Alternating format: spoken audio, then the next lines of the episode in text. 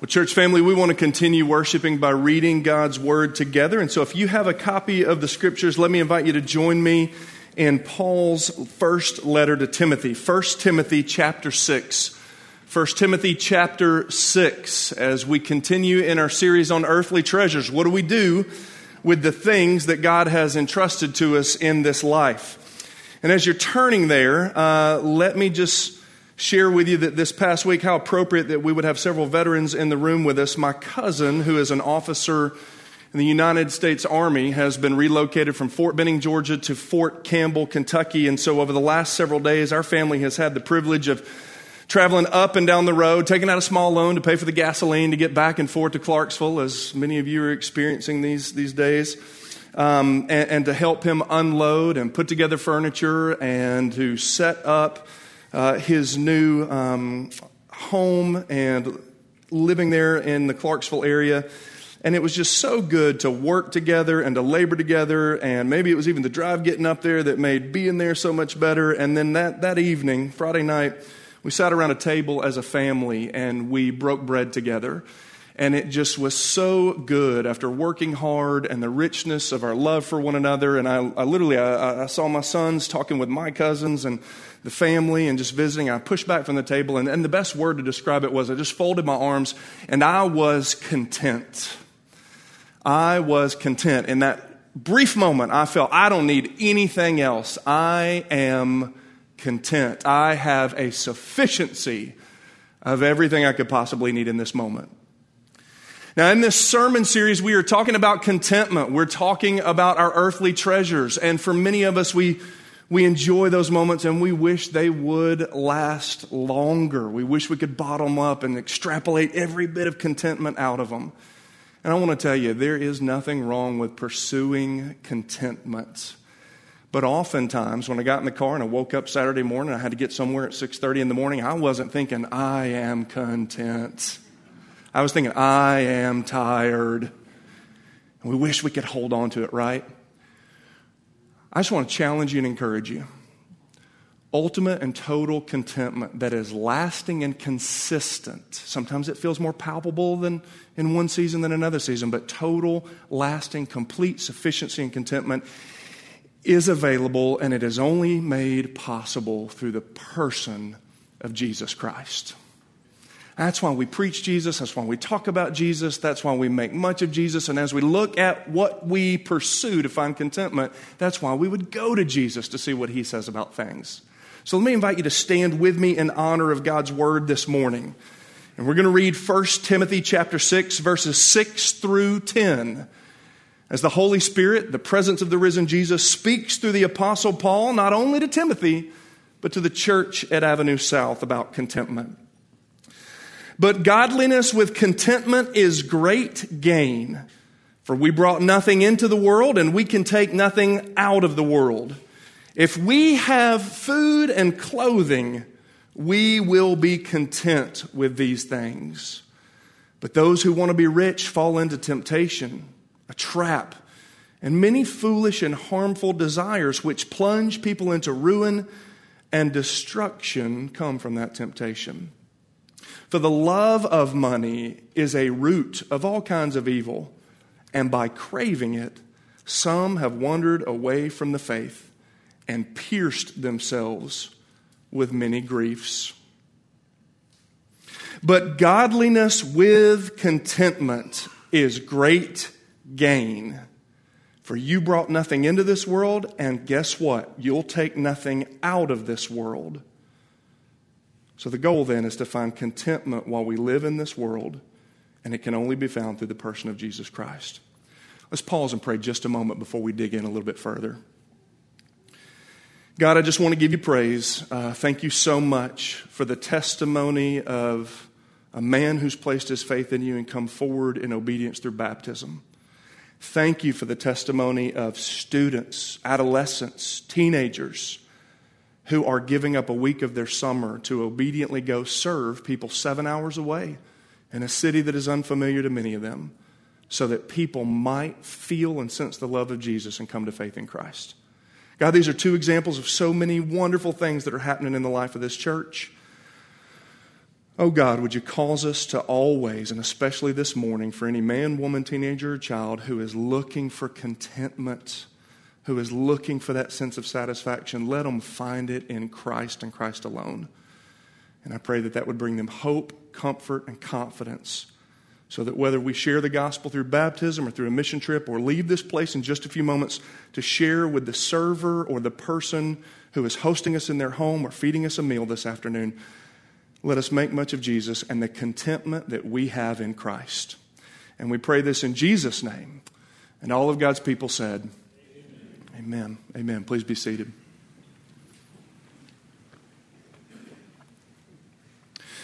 Well, we've shared the first week, uh, I shared and Hunter shared last week that Paul was writing to Timothy, but Timothy was a pastor to the Ephesians, the church in Ephesus. And many of the Ephesian people, many of the Ephesian Christians, much like today, were trying to scratch out a living. And as the gospel of Jesus advanced in Ephesus and around the known world, the gospel advanced, Christianity, faith in Christ, and this new religious belief, this following of Jesus Christ as the one true God began to grow in influence and popularity, and even the church grew. And as that happened, there were some who chose to leverage the growth and the popularity and the influence of the gospel of Jesus Christ to scratch out their living. Now, what Paul had been doing in the first few verses of chapter 6 was addressing people who weren't really committed followers of Jesus, but looked at the growth of the gospel and chose to leverage it to make income or to pursue material gain. In the first century, there were those who pursued ministry or pursued serving in the church so people might bless them, provide food for them. And one of the things I'm often mindful of is if you've ever seen someone or been around someone that you felt like was leveraging the gospel of Jesus for their own personal income, for their own personal growth. Paul was addressing that in the first part of this chapter. But there were some in the church in Ephesus that they were sincere and they were truly born again and just whether intentionally or unintentionally by their flesh, they wanted to leverage their godliness and their growth in Christ for material gain. These people sought what they were looking for in possessions or wealth or income was contentment. That feeling I talked about just a moment ago of being satisfied and finally arriving at a place where I have what I need. Now, there's nothing wrong to pursue contentment, but you and I, as Paul would tell the church in Ephesus, should evaluate our sources of where we go for contentment. We should evaluate our sources for where we go for contentment. Paul even said one of the most difficult and challenging things is that there are those of us who actually find ourselves wrapped up in the pursuit of contentment by money or resources or even material possessions. That's what this series is about. We often talk about our time, our talents, and our treasure. But did you know Jesus talked about our earthly treasures? He talked about money. He talked about what we do with income just as much and sometimes even more than he did about the words and emphasis of grace and mercy. It was pretty important because Jesus said in the Sermon on the Mount, if you follow the line of what you collect and where our earthly treasures are, it'll reveal what's in your heart. And so we read just a moment ago that there are dangers associated with pursuing contentment that is unchecked or undisciplined. He says in verse 9, if you still have your scripture open, those who want to be rich fall into temptation. It's a trap and many harmful and foolish desires which can plunge you into ruin and destruction. I've shared with you before that the flesh only knows one word. Your flesh, apart from Jesus, only knows the word more. That even if you get what you're after, is it ever enough? It can plunge you into ruin. One of the things that happened during the last economic recession in 2008 and 2009 is many financial advisors, they are well known throughout the world, and there are people like Bernie Madoff and other stories that they had schemes where they were investing money and spending it on their own of other people's income. And when the economy went south, they, they couldn't prop it up any longer. And it, it not only led to their ruin and their destruction, but it, it affected and impacted others who lost everything in that process. We, we know intuitively we're aware of examples of people who pursue contentment in riches and actually it leads them into destruction. But I'm going to suggest to you the reason Paul would mention this, the reason we would talk about this morning is that none of us say, you know what I'll do? I'm going to pursue wealth and riches and absolutely destroy my life and my family relationships. I'm going to harm the people that I work with and that believe in me. And none of us would knowingly say that, right? But, but obedience and following Jesus is just one foot in front of the other, one tiny little step in front of the other. If you take one tiny little step and you start wandering away from God, you look up and you wake up one morning and you realize maybe this applies to you. Maybe you've wandered so far away from Him. How did I get here? What happened? Which is why it's so important to be in biblical community, which is why it's so important to have people that love you and evaluate your motives and encourage you to consider your growth in Christ and what you're pursuing for contentment. Paul even said in verse 10, look with me, for the love of money is a root of all kinds of evil. And by craving it, some have wandered away from the faith. Now, this does not mean they lost their salvation. Once you place your faith in Jesus Christ, you can't sin so bad that He removes what Jesus accomplished for you on the cross. Now, you can sin and wander away from God in a way that makes you feel shamed and embarrassed to approach Him. And when you and I sin, it hinders the intimacy and the closeness of our relationship. What Paul is saying here is there are Christians, there are those in the church in Ephesus, and maybe those that are Christians in North America, that the love of money has become something that's caused them to wander away from the faith, and they've pierced themselves with many griefs. Now, I want to point out something here. He says, For the love of money is a root of evil of all kinds. Paul doesn't preach against money, and he's not saying that money in and of itself is bad. I look around this room, I look around our congregation, there are many of you that you are hard working because those are your core values and you believe in being diligent in what you do, even because Jesus has told you by doing so, by being a faithful or diligent employee, that you might win others to faith in Christ by the way you behave and by the way you work and by the way you treat others. And in the process, you've earned income. Many in this room, many in our congregation have disposable income, even in times of high inflation.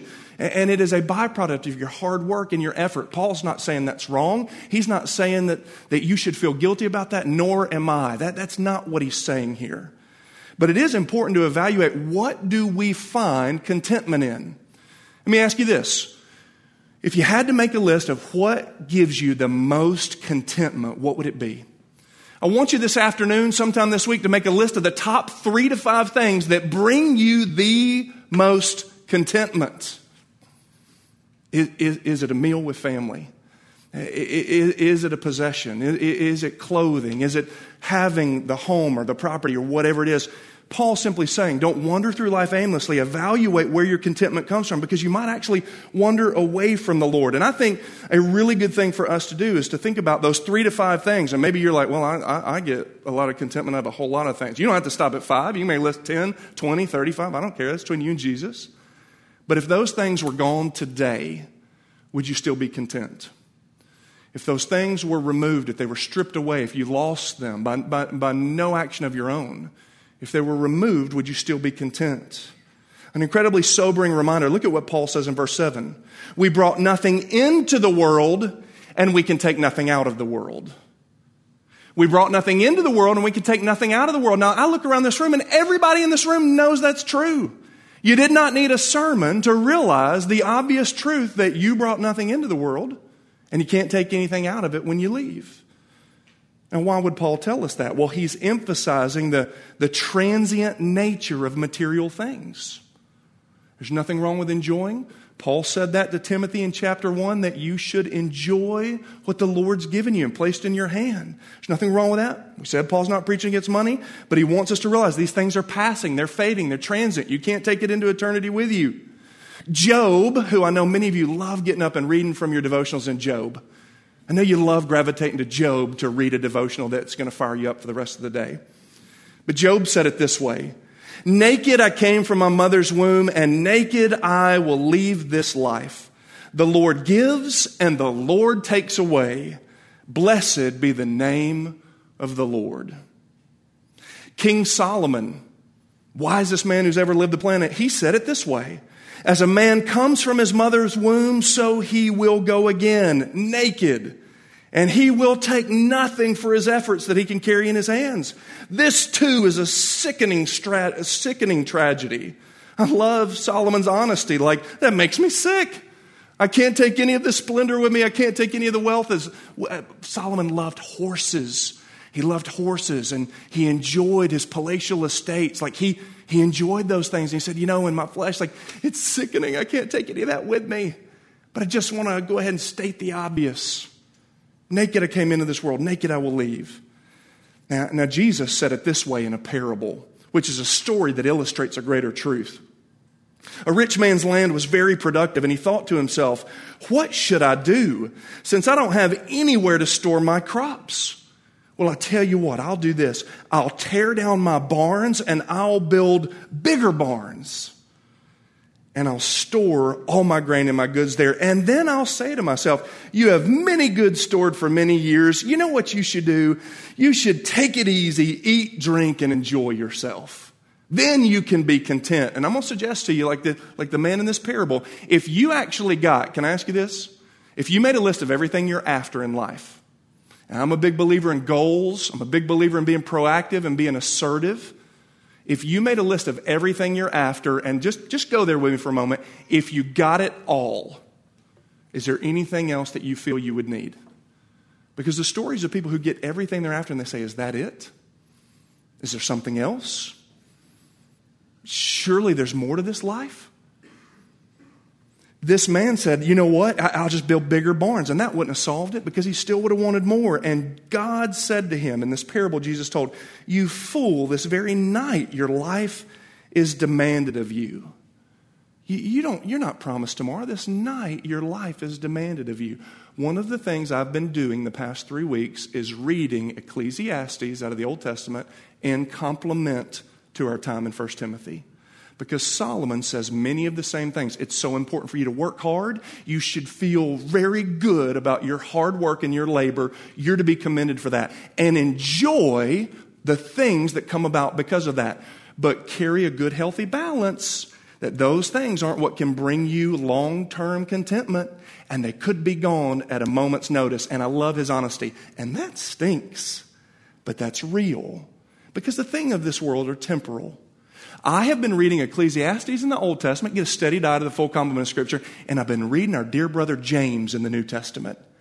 James says it this way in James chapter 4 Your life is like a mist and a vapor. Even, I mentioned this the first Sunday, the, the, the, average age of the lifespan of a male adult in the United States is approximately 76 years old, and for women, it's 82.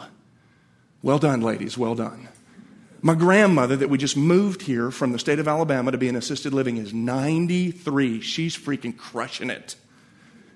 But the average lifespan is 76, 82, right? Like it's your, your life, even that long, well lived life, up against thousands of years of history, is a mist and a vapor, and it could be gone like that. This is a sobering reminder. Listen, Paul saying this, Job saying this, Solomon saying this. James says this Old Testament, New Testament, full complement of Scripture is pleading with the church at Avenue South. Realize, enjoy what God's put in your hand, enjoy what He's put in your bank account, the furniture in your home, uh, the ability to break bread and purchase a meal and go on trips and enjoy the beach and travel the world. Like that, that's all good. Just realize those things are transient in nature. You will not take them with you. So I think it's so important for us if, if you had to come face to face with this reality today, would you do anything different? And, and I'm going to tell you, for some people, we, we, we do not, they do not arrive at this point until you realize you're dealing with some health struggle. I've sat with men and women that are dealing with, with, with end of life issues, and they don't listen. What a privilege and an honor for me to be invited into that moment as a pastor. No one ever talks about more things. I know you know that. But if you could sit in that moment for just a moment this, this morning, would it change how you leverage what God has blessed you with? Let's call them earthly treasures the rest of your life. One of the things this has caused me to do during this sermon series is evaluate how much time I spend on devices when I'm in the presence of my children. When I'm in the presence of my children, those are things that bring me contentment. Those are things that bring me great joy. That's what matters most. Guys, I don't know how to play Xbox. I get crushed every time I get on it. But when I sat down with the boys last night and we were talking about a new game, I just sat there and listened, like, Holy Spirit, give me the wisdom to wrap my mind around what they're talking about. And I put my phone away, or you leave it in the car. Like, w- would it change if you knew the Lord arrives and says, This is the end of your story here on earth, but, I, but I'm bringing you with me? Like, this moment has arrived for you? Would it change how, how you live? Would it change what you collect or what you spend your resources on? Would it? I think this is so important for us. Paul, in this text, is saying just be mindful of that, be sober about that, be cognizant of that. But he also talks about where you can find true, lasting contentment that can't be stolen, can't be taken away. Did you see what he said in verse 6? Look with me in verse 6. But godliness with contentment is great gain.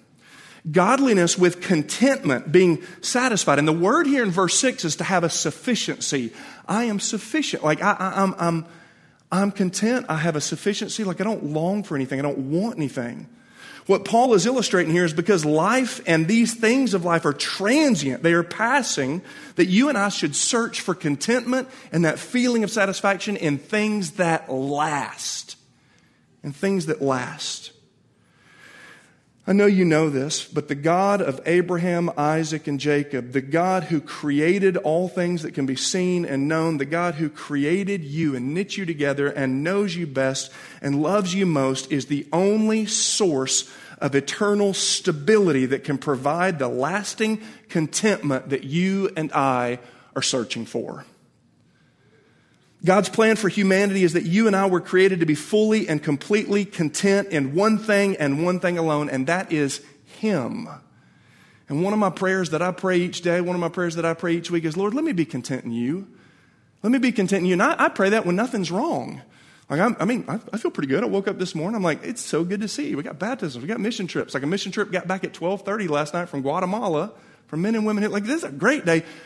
Lord, today, Help me find my contentment in you.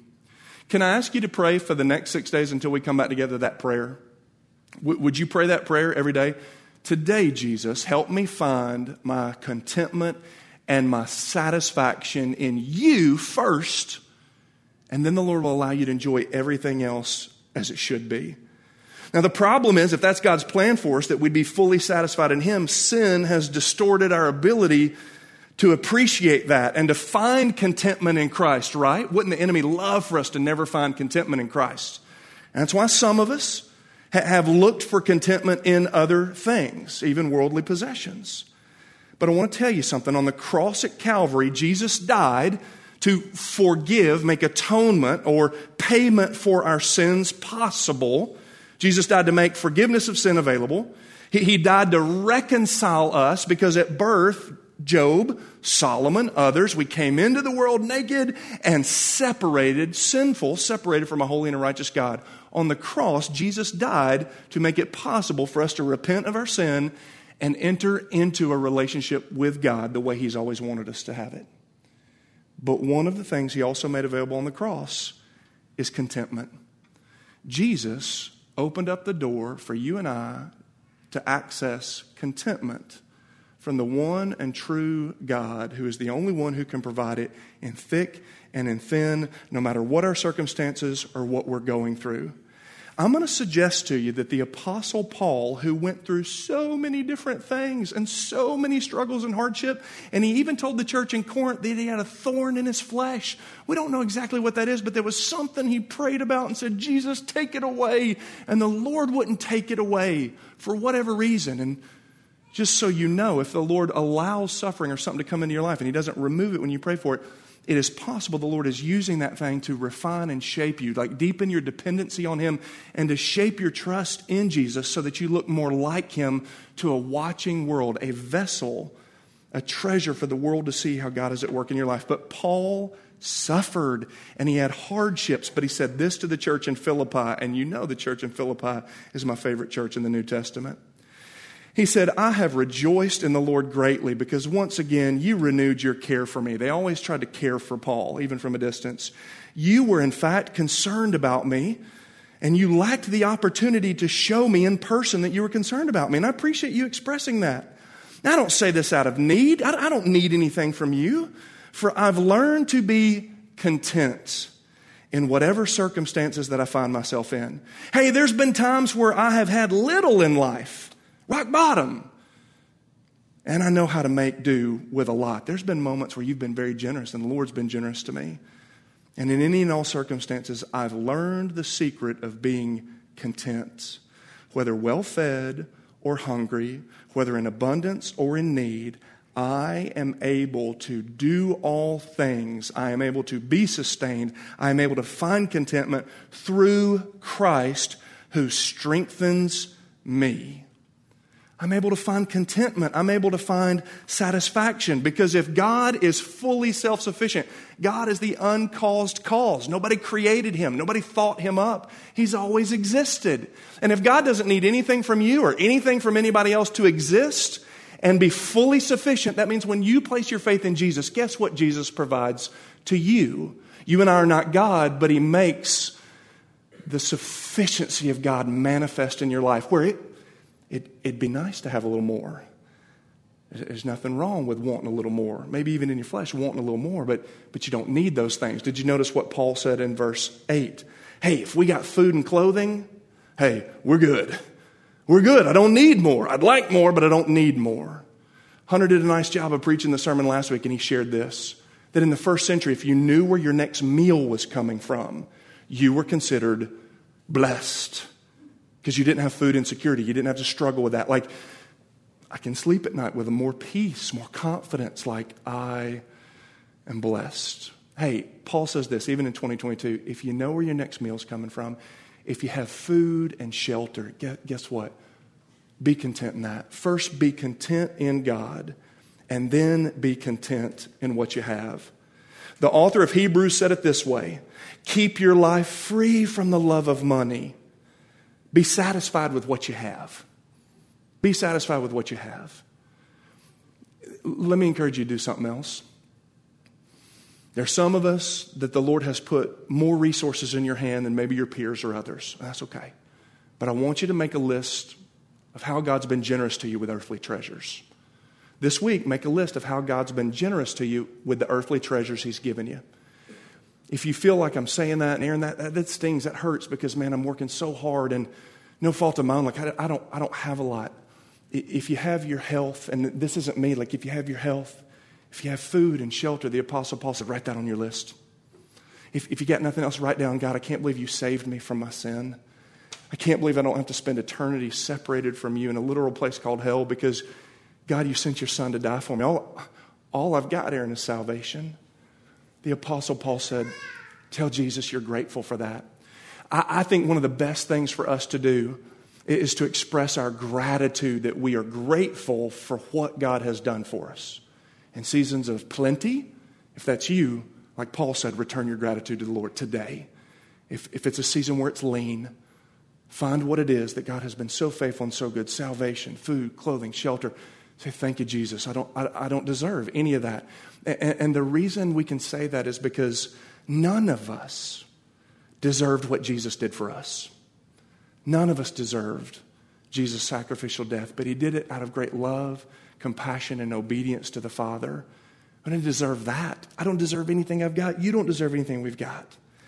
So one of the things I, I want to share with you is like if you're if you're struggling, like you, you lack contentment, you, you lack contentment and you're like, I, you know, as you're preaching, and if you actually kind of thought a little bit about what brings you contentment and, and what you're pursuing, you're like, I just, I'm not content in life.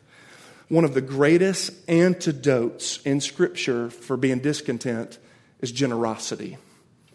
One of the greatest antidotes, we've talked about this the last two weeks, one of the greatest antidotes, if you're like, I, I know Jesus, I know this text, I don't feel like obeying it, but yeah, be generous just be generous. When you go out to lunch, instead of tipping 20%, they put that little 10%, 15%. We got a lot of people in this church in food services.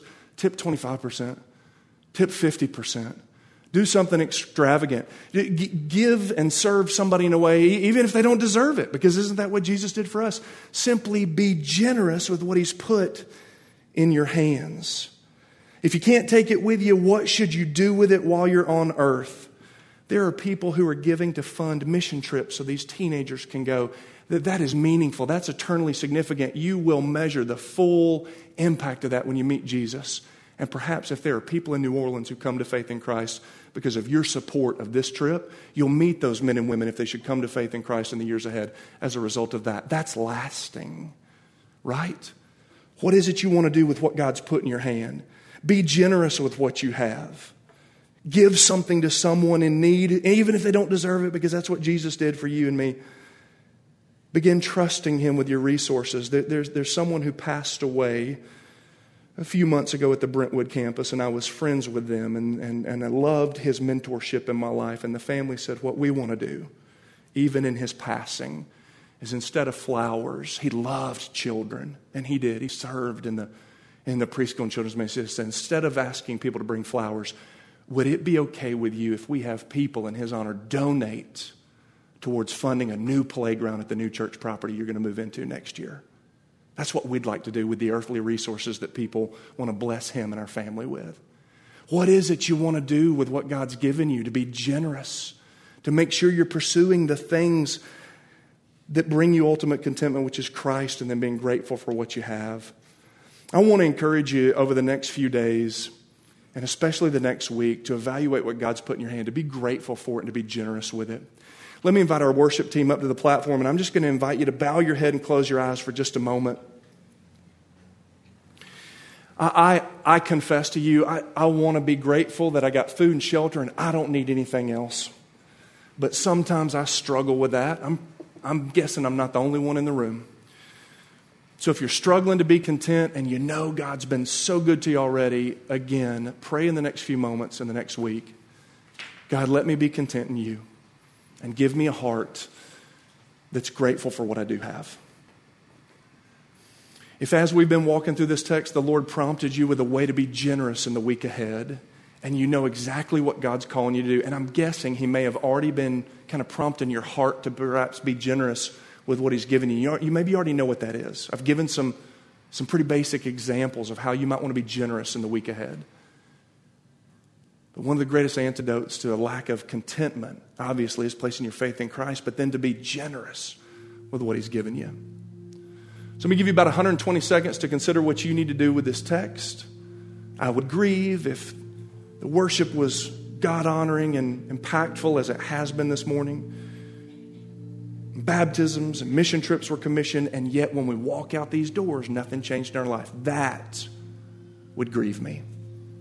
So you spend time with Jesus over the next couple of minutes, committing to how you're going to be obedient to this text so that it makes its way into the fabric of your life over the next several days. Let's pray together, and then Marcus will have us stand and sing in response.